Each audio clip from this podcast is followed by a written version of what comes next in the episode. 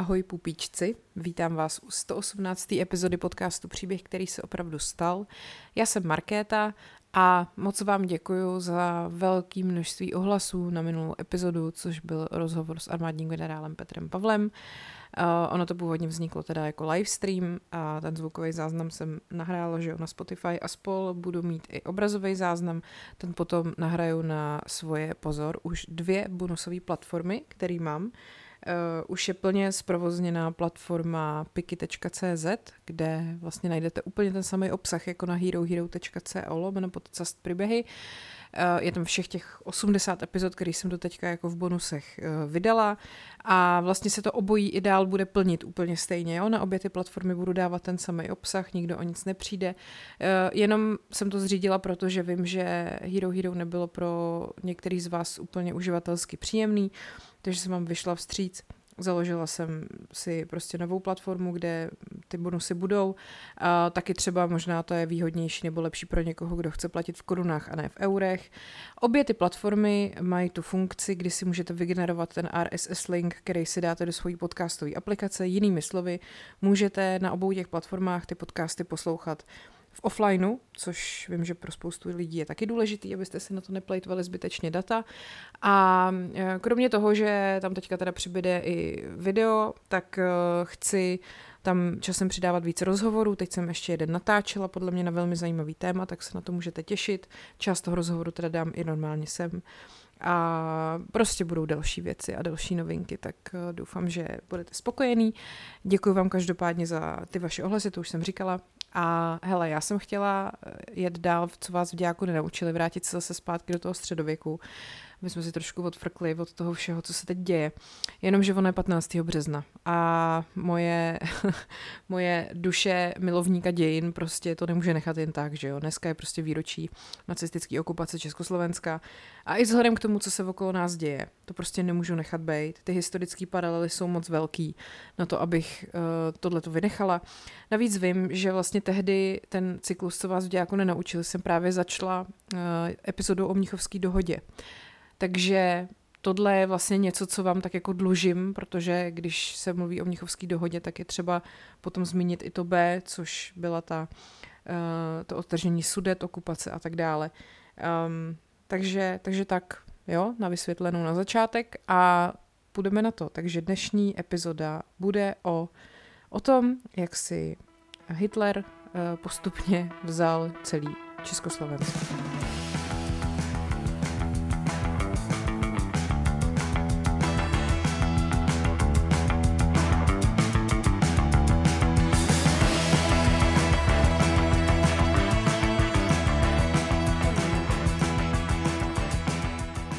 Přípravy Německa na použití síly vůči Československu začaly mnohem dřív než v době Mnichovské dohody, čili v době zářijové krize v roce 1938.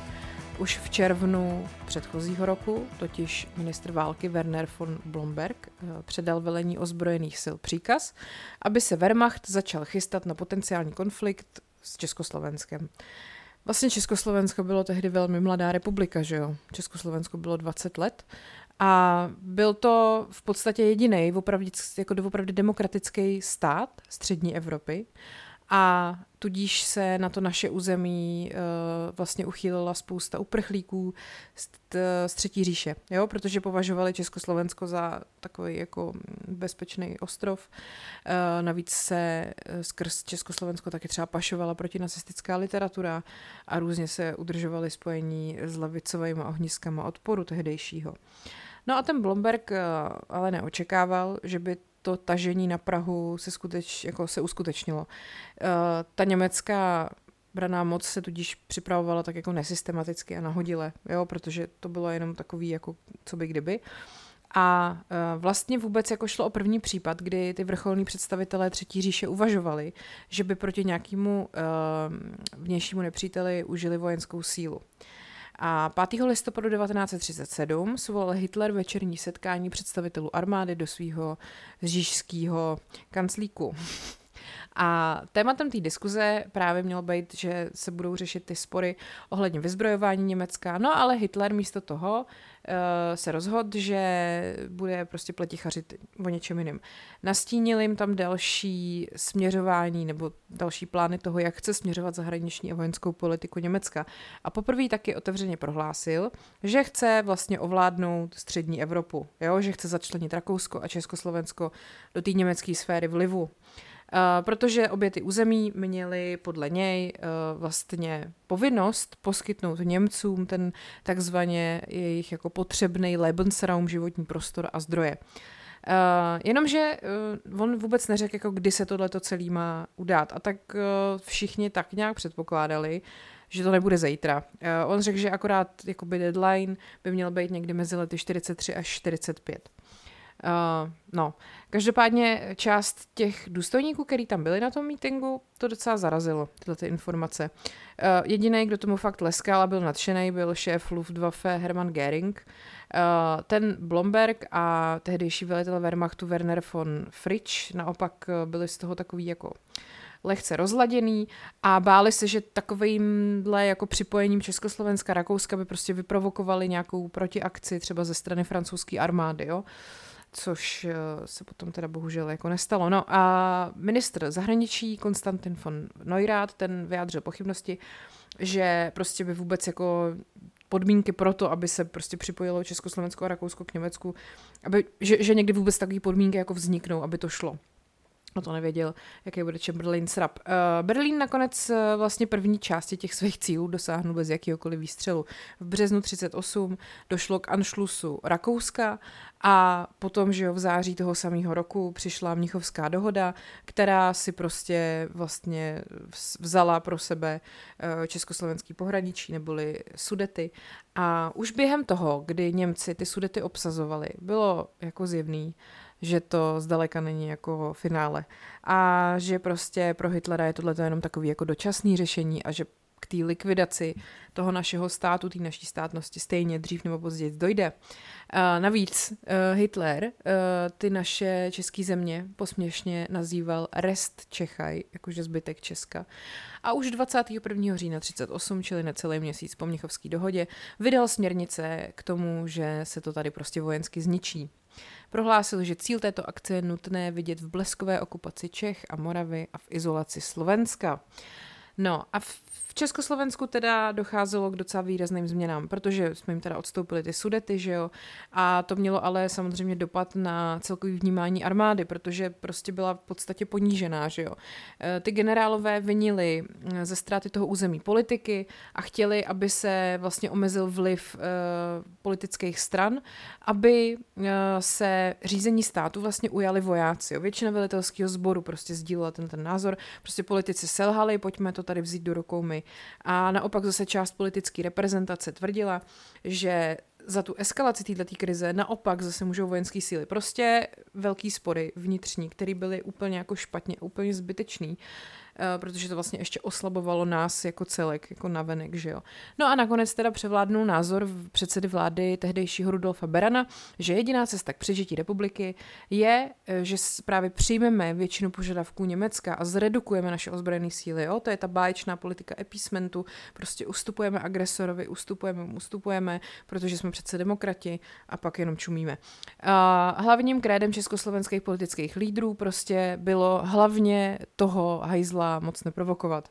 A plánovaná reforma tudíž zahrnovala, že se ty mírový stavy vojska sníží z 200 000 na 150 000 mužů a že se zachová ta klasická dvouletá základní vojenská služba. Ta nová armáda teda měla být menší, ale měla být zase jako moderně vyzbrojená.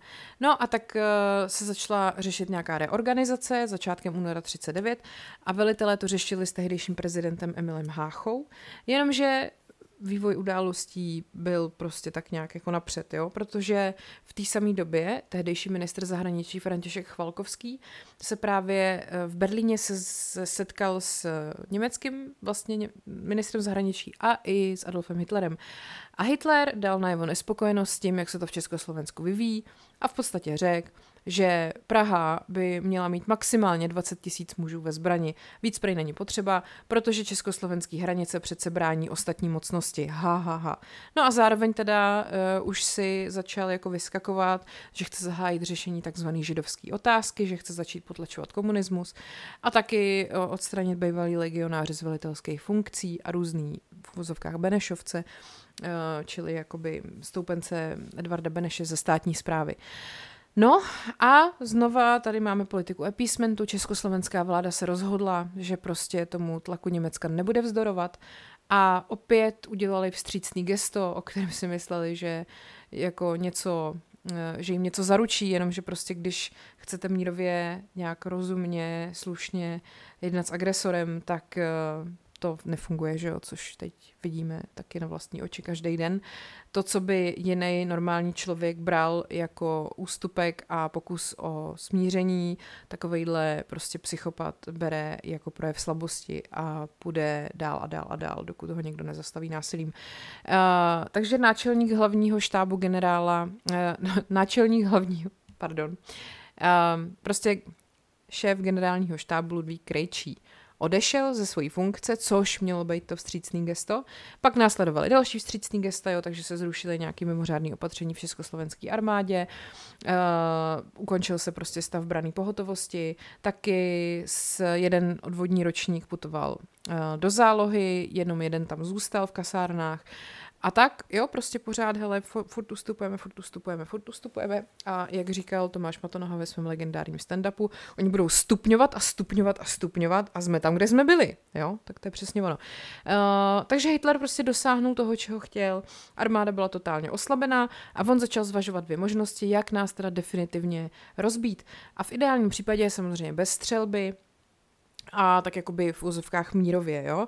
Takže první varianta počítala s tím, že se využijou maďarský náckové a druhá sázela na separatisty ze Slovenska, protože pak šlo o to, jestli Slovensko pohltí Maďarsko, nebo jestli Slovensko vyhlásí samostatnost. Pak měla teda následovat ta jakože blesková vojenská okupace českých zemí a nakonec to teda Hitler si rozhodl, že ta blesková okupace bude lepší, protože od svých poradců věděl, že Slovensko by se ještě mohlo časem hodit a že to, co se vyrobí v tamnějších zbrojovkách, potom půjde k divizím Wehrmachtu.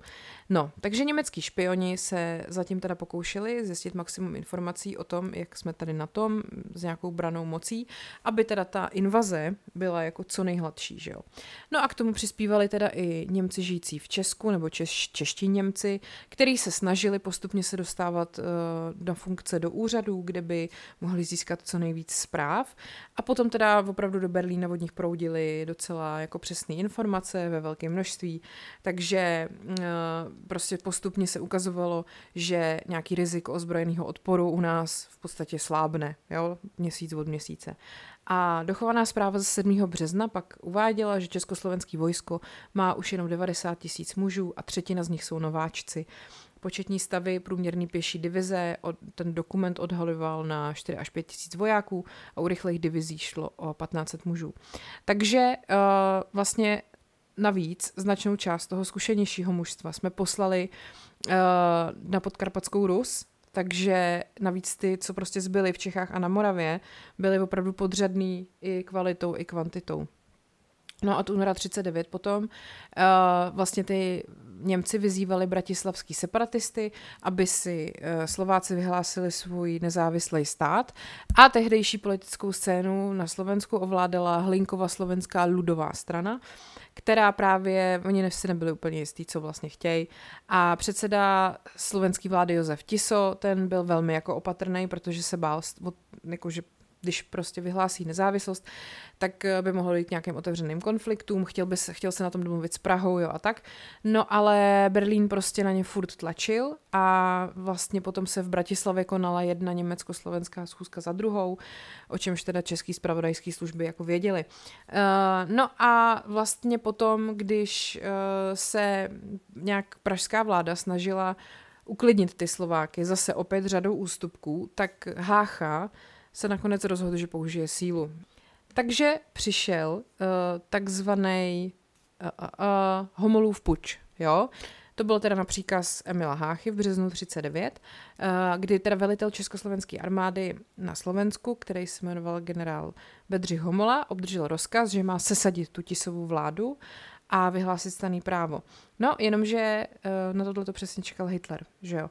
Takže okamžitě nařídil generálnímu štábu, aby dokončil plán vojenského obsazení českých zemí, pozemní i letecké síly byly uvedeny do pohotovosti a datum invaze bylo 15. března 1939. A původně se teda mělo jednat o takzvanou uklidňovací akci, neboli Befriedungsaktion, s cílem zabezpečit životní prostor náležející Německu, jak jsem říkala. No a tudíž potom i to ministerstvo zahraničí německý vlastně jako doladilo ten text toho prohlášení, že jako vlastně Němce k tomu donutil ten údajný jako chaos, který u nás byl, aby oni tady zasáhli a obnovili nám pořádek, jo? A že vlastně i ta armáda československá měla být jako spacifikovaná a vlastně donucená jako vydat svoji výzbroj bez nějakého odporu. Takže co vám to připomíná, ty vole? Jako když prostě Putin se vrhá na Ukrajinu, aby tam prostě zničil ty ukrajinský nacisty údajný, aby to tam denacifikoval a demilitarizoval, aby to tam uklidnil, že jo? Tak tohle je úplně přesně to samý. Nicméně teda Hitler pokračoval ve své hře a toho sesazeného Tisa, Slováka, pozval do Berlína 13. března. Tam Tiso přijel a Hitler mu dal dvě možnosti. Buď teda Slováci vyhlásí svůj samostatný stát a ten potom požádá o ochranu Němce, anebo Hitler ponechá Slovensko svému osudu, což znamenalo, že by na Slovensko vtrhli Maďaři a začali ho okupovat. Takže to bylo jasný, co si Tiso vybere.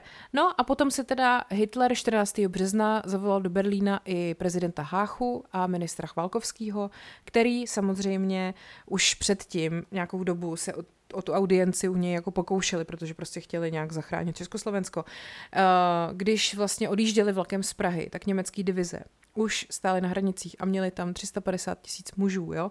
A už byli vlastně připraveni k invazi, už měli kódové označení březnový vítr a vlastně na Severní Moravě to dokonce nevydrželi a vstoupili do Československa už ten den k večeru, toho 14. března a už vlastně ta divize toho Wehrmachtu obsadila Moravskou Ostravu, jo? Takže tak. V podstatě s výjimkou špičkových politiků a některých vojáků, zpravodajců, nikdo nečekal to, co se stalo. Objevily se tady najednou nové, zcela neznámé uniformy a víceméně došlo k totálnímu převrácení všech vžitých norem a vztahů, na které jsme byli do té doby zvyklí. Opět, to je mé citát, který bych mohla teďkon prostě dát na Twitter a všichni by věřili, že mluvím o současné situaci. Prostě nikdo nečekal, že to ten Hitler udělá a on to pak udělal.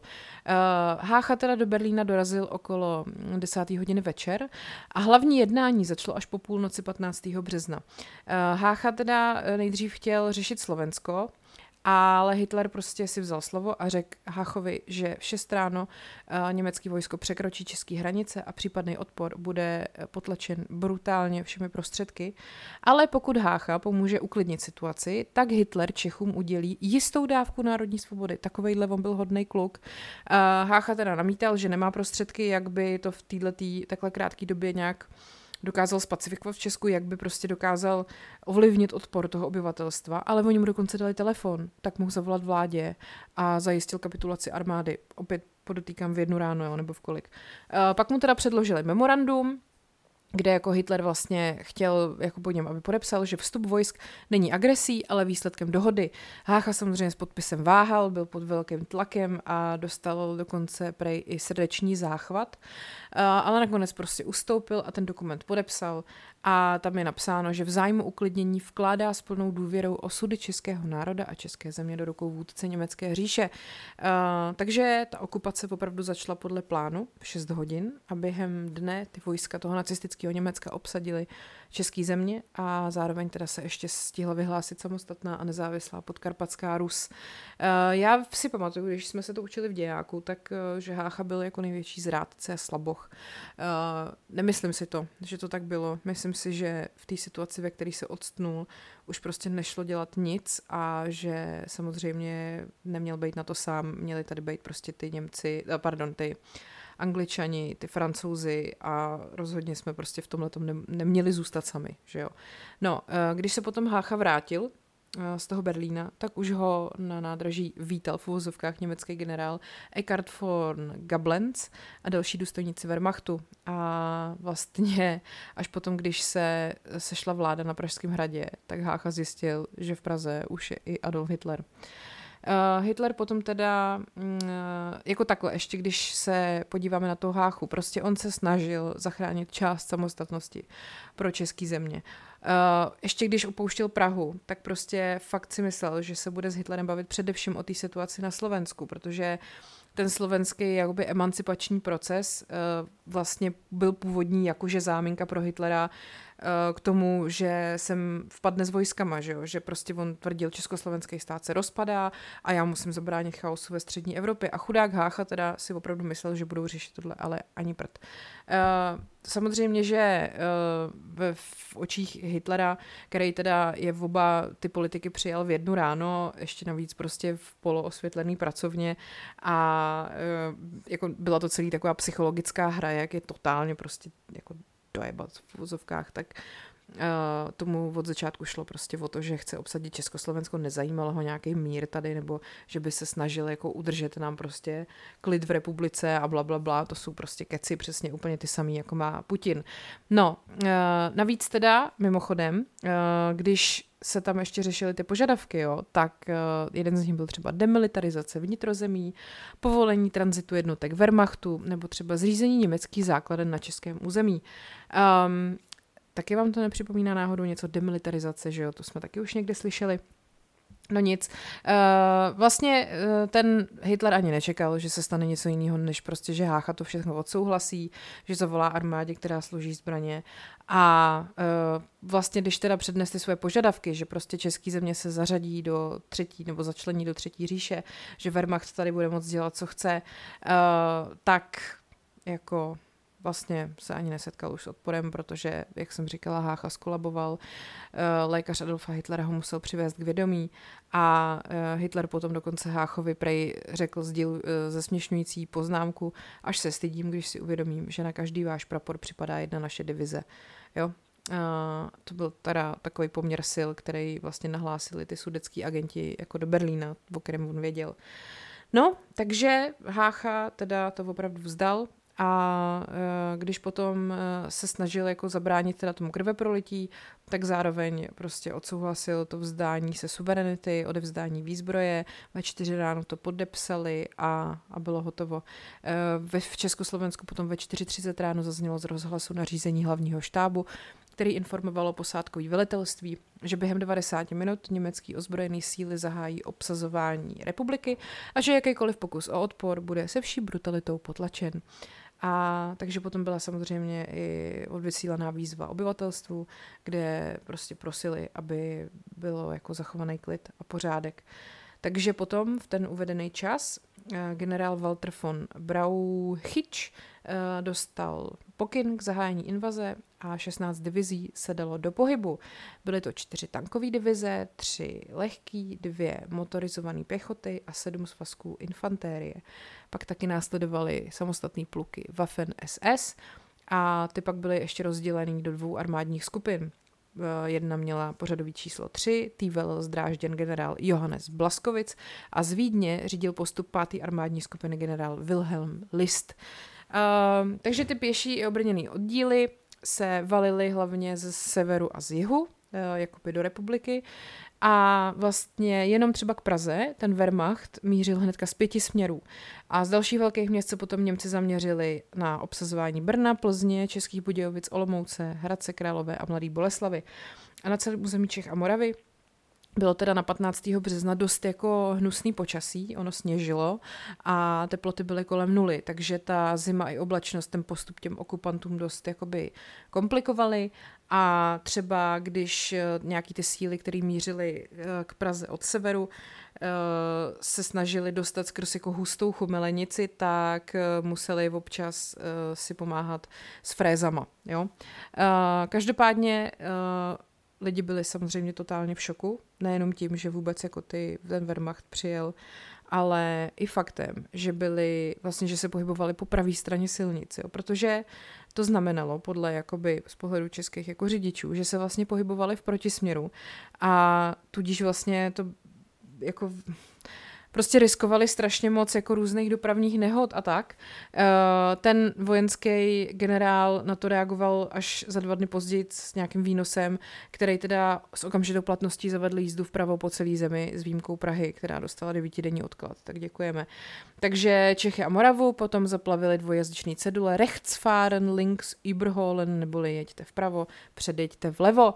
A spousta lidí na to pak vzpomínalo, že právě jízdu vpravo vlastně u nás zavedl Hitler. Ale teda jako de facto by to stejně česká vláda zavedla tak jako tak, protože vláda premiéra Rudolfa Berana o tomhletom rozhodla už na podzim 1938, že se od 1. května 1939 u nás bude jezdit vpravo, takže ono by se to stejně jako stalo, protože jsme byli v Evropě, jsme patřili k posledním státům, kde právě se jezdilo vlevo, jo, takže to je taková zajímavost. No a potom teda se ty první německý obrněný vozidla objevily v Praze 15. března už kolem 9. ráno a za další 2 hodiny už parkovali před Pražským hradem. Takže samozřejmě, že policie dostala, nebo tehdejší jako strážníci dostali rozkaz, aby mírnili emoce těch šokovaných civilistů, aby jako zabránili nějakým násilným protestům a podobně. No a už se vlastně, kromě těch měst, se začaly okupovat i vojenské letiště, což je vždycky jako takový prvořadej cíl, že jo? Takže kolem 1 hodiny odpoledne Němci završili tu invazi obsazením základny v Přerově. V podstatě všem došlo, co najednou znamenaly ty redukční opatření z těch minulých týdnů, proč se ta armáda jako zmenšuje, proč se odzbrojuje a tak, že jsme vlastně najednou úplně jako jaloví a nejsme schopní se tady tomu bránit. No, vlastně jedinou výjimkou, kdy teda ty český vojáci už toho 14. března kladli nějaký odpor těm Němcům, byla Čajankova kasárna ve Frýdku Místku. Tamnější posádka se prostě nedala a měla 2 raněný a zprovodila ze světa 6 až 18 Němců. To se teda liší, ty údaje, jo? Neví se to přesně, já se k tomu myslím ještě vrátím zpátky potom.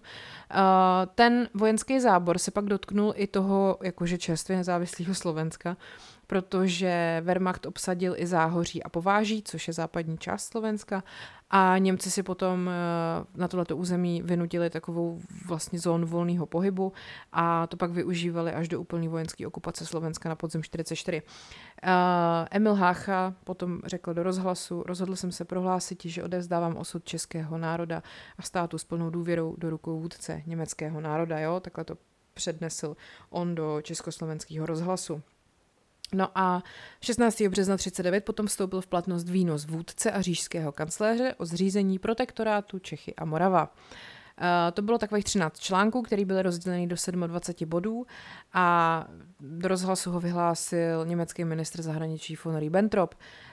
Ten dokument vlastně naší zemi přisuzoval status jako autonomní části německé říše, ale ta autonomie, která se furt zdůrazňovala, ta byla vlastně jen k tomu, aby se jako uklidnilo nějaký zahraničí a jejich veřejný mínění, protože prostě všem, co byli tady, bylo jasný, že to je prostě obyčejnská okupace, která totálně prostě porušuje tu mnichovskou dohodu, i když už ta sama o sobě byla prasárna, že jo.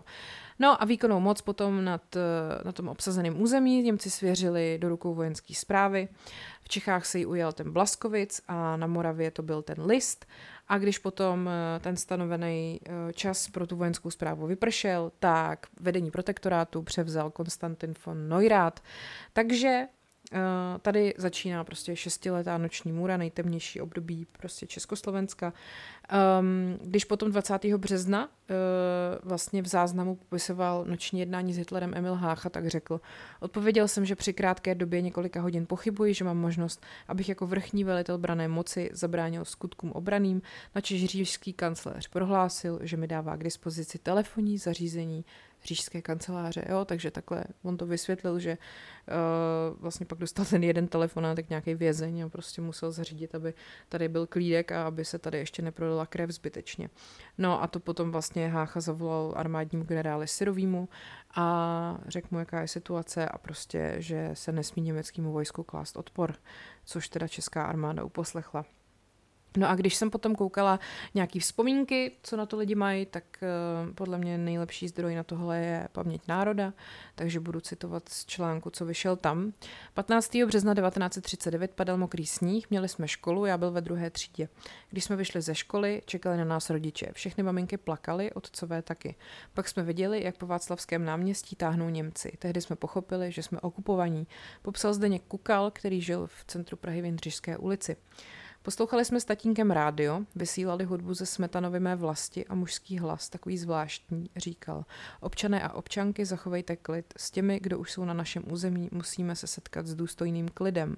Vyprávěla Helena Pražáková, která příchod německých vojáků sledovala v Byšicích na Mělnicku. Jiřina Forstová zažila příjezd německých vojáků v Plzni. To ráno jsme šli s tatínkem, on do úřadu, já do školy a do Chotíkova přišli Němci. Můj otec uměl perfektně německy a na křižovatce se zastavil s důstojníkem a ptal se ho, co tu dělají, a ten důstojník mu řekl, to slyším jako dneska, přišli jsme vás zachránit. Já mám na to takové škaredé vzpomínky. Měli jsme chalupku u silnice, pamatuju si, že se naraz setmělo a byla strašná hůlava.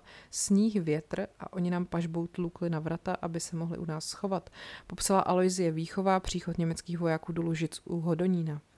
Náš vzácný učitel přišel 15. března do třídy a řekl, děcka, povstaňte, zaspíváme si hymnu. Dnes v noci skončila republika, Němci ji obsazují, už nebudeme samostatní. Vzpomínala reakci třídního učitele v Tovačově Bohumil Venclík. Jestli tohleto byla jako tragédie pro československý obyvatele, tak ještě mnohem větší tragédie to byla pro židovský obyvatele. Eva Dobšíková chodila do 1. třídy a pamatuje si. Rádio hlásil, že k nám právě vstupuje německá armáda, že jsme obsazeni německou říší. Byla jsem malá a pamatuju si, jak rodiče zůstali úplně zdrceni. Tatínek řekl mamince, ať jde se mnou do školy, aby mi nikdo neublížil, jakože jsem židovka. Ještě v ten den odpoledne potom paní učitelka poslala tu Evu Dobšíkovou ze školy domů a bylo to proto, že její tatínek, lékař, se ten den zastřelil ve své ordinaci. Jiří Janyš byl svědkem protižidovského řádění Němců v Jihlavě už den před okupací. Bylo tam poměrně dost židovských rodin a jejich obchodů. Už den předtím to bylo všechno vymlácené a pomalované červeně Judenraus.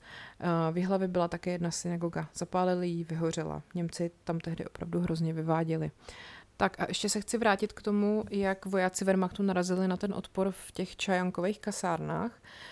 Velitel Karel Pavlík vydal rozkaz k obraně, po hodinové přestřelce Čechům došly náboje, jejich zásoby musela česká armáda snížit právě po Mnichovské dohodě, takže jich neměli tolik. No a boj o Čajánkova kasárna zažil jako velitel 4. roty taky Stanislav Kalich.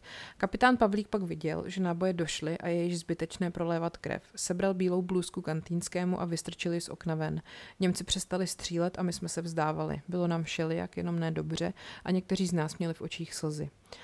Na odzbrojení a rozpuštění armády vzpomínal taky plukovník František Tuček, který 15. březen zažil v záložní důstojnické škole v Praze Vršovicích.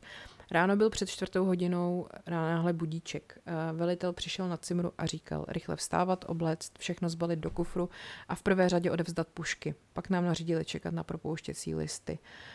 Ten František Tuček potom z protektorátu utek k zahraničním jednotkám takzvanou balkánskou cestou přes Maďarsko, Jugoslávii, Řecko, Turecko a Sýrii a stal se jedním z 12 000 československých vojáků, kteří se pak zapojili do boje proti Hitlerovi na západní frontě.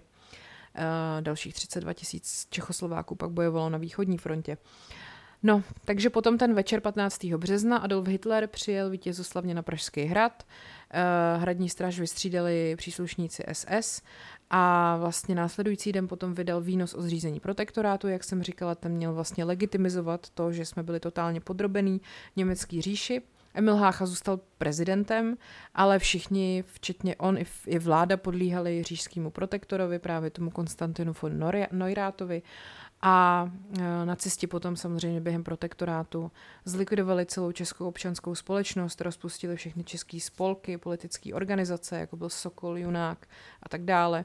Uzavřeli české vysoké školy, ovládli české hospodářství, který samozřejmě využili totálně pro svůj válečný průmysl. Stejně jako všechny Čechy, kteří byli starší 14 let, pro ně platila všeobecná pracovní povinnost.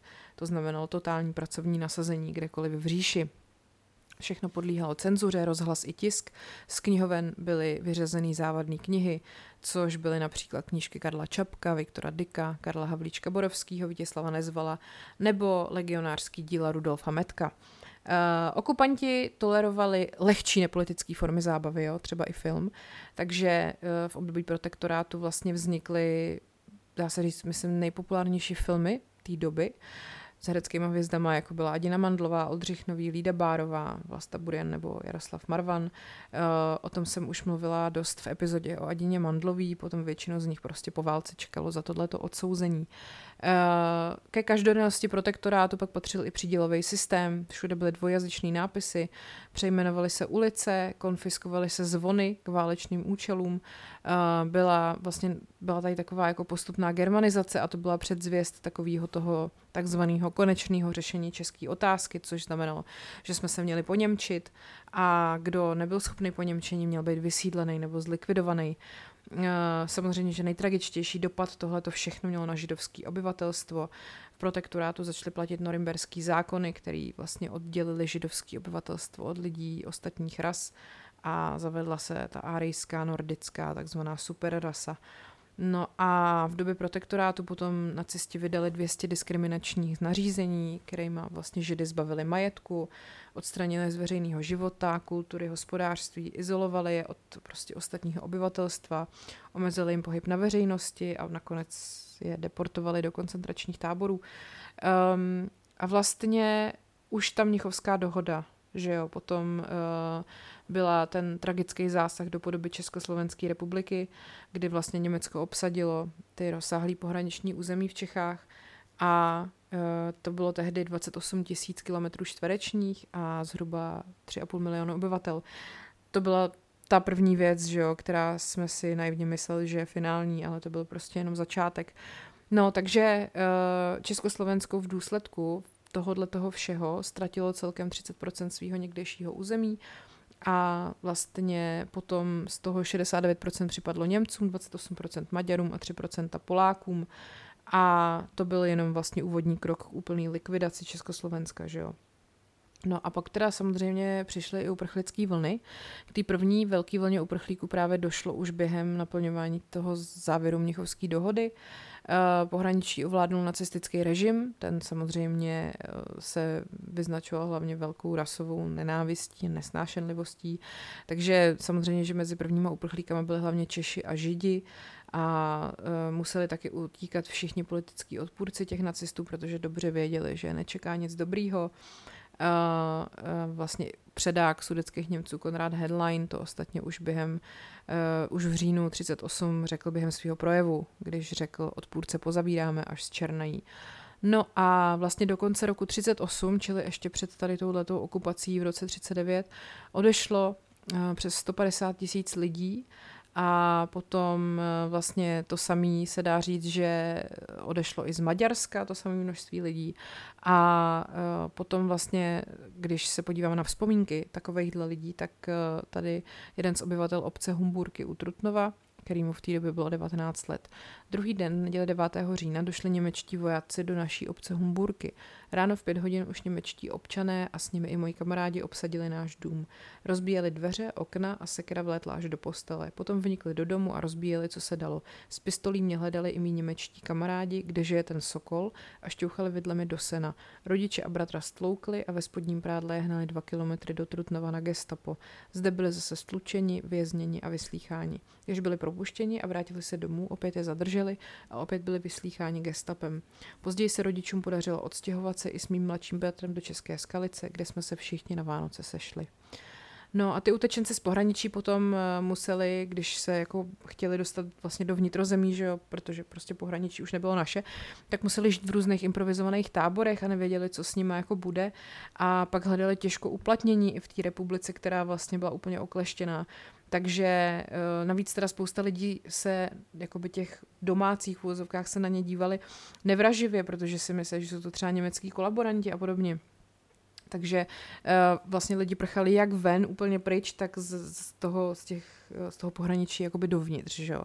No a ty hraniční změny způsobily i další jako těžkosti, protože třeba komplikovaná situace byla hlavně v dopravě, to, že se odtrhlo to území od republiky, tak to způsobilo přerušení všech jako důležitých dopravních tepen, že jo, který byly buď úplně nebo z části najednou na území jiných států. A ze 14 000 km železničních tratí vlastně na území té naší jakože druhé republiky zůstalo jenom 8 800 těch kilometrů a tudíž se zkomplikoval provoz na těch tratích a Československo navíc muselo Maďarsku a Německu dát 1374 lokomotiv a 34 000 železničních vagónů. Taky se ztratila, vlastně jsme ztratili řadu důležitých měst, Karlovy Vary, Chomutov, Most, Liberec, Opava a další. Takže to jako jsou takový ty důsledky, které jako vidíme tu mapu, vidíme to pohraniční, který jako najednou není naše, ale tohle jsou podle mě věci, které člověku úplně nedojdou, že se vlastně zároveň s tím jako staly. No, když se ještě podíváme na nějaký jakože čísla, těch změn z let 38 a 39, který prostě přinesly jenom jako zmar obrovský hospodářský, kulturní a společenský ztráty a který vlastně v mnoha případech se do dneška jako nedořešily, když si vezmeme, já nevím, jako Benešovy dekrety a tohle, o čem se vlastně do dneška bavíme, že jo, tak to prostě už je tak strašně dávno a ty škody zůstávají pořád napáchaný. Protektorát trval 6 let, 1 měsíc a 19 dní a během té doby teda v důsledku nacistické okupace zahynulo podle posledního bádání historiků Vojenského ústředního archivu v Praze přibližně 343 tisíc osob. 8237 lidí bylo v úzovkách úředně popraveno, ale skutečný stav je pravděpodobně vyšší. Záznamy se často nedochovaly, může to být okolo 10 tisíc osob. Co se týká o obětí koncentračních táborů, tak jde asi o 20 tisíc lidí, oběti z řad partizánů, těch je 500, oběti z řad nuceně nasazených 3461 ověřených případů, padlí a zavraždění v květnovém povstání českého lidu 8 tisíc osob, oběti z řad antifašistů v pohraničí 1000 osob, oběti z řad českého a polského obyvatelstva na Těšínsku 2000 osob a oběti konečného řešení židovské otázky zhruba 73 tisíc osob a romské oběti zhruba 6 tisíc osob, i když to číslo je patrně vyšší. Takže takhle začala, probíhala, dopadla německá okupace našeho území během druhé světové války. A jak jsem říkala, dneska je 15. března a já jsem prostě nemohla jinak než mluvit o tomhle, tak myslím, že tam vidíte spoustu paralel toho s tím, co se děje dneska. A není třeba to úplně jako vysvětlovat, upozorňovat na to.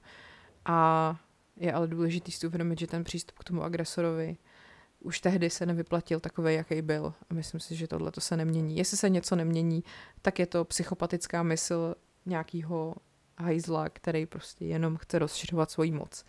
To, že se mění technologie, mění se nějaké uspořádání společenský a tak, to je sice hezký, ale myslím si, že některé věci zůstávají pořád stejný.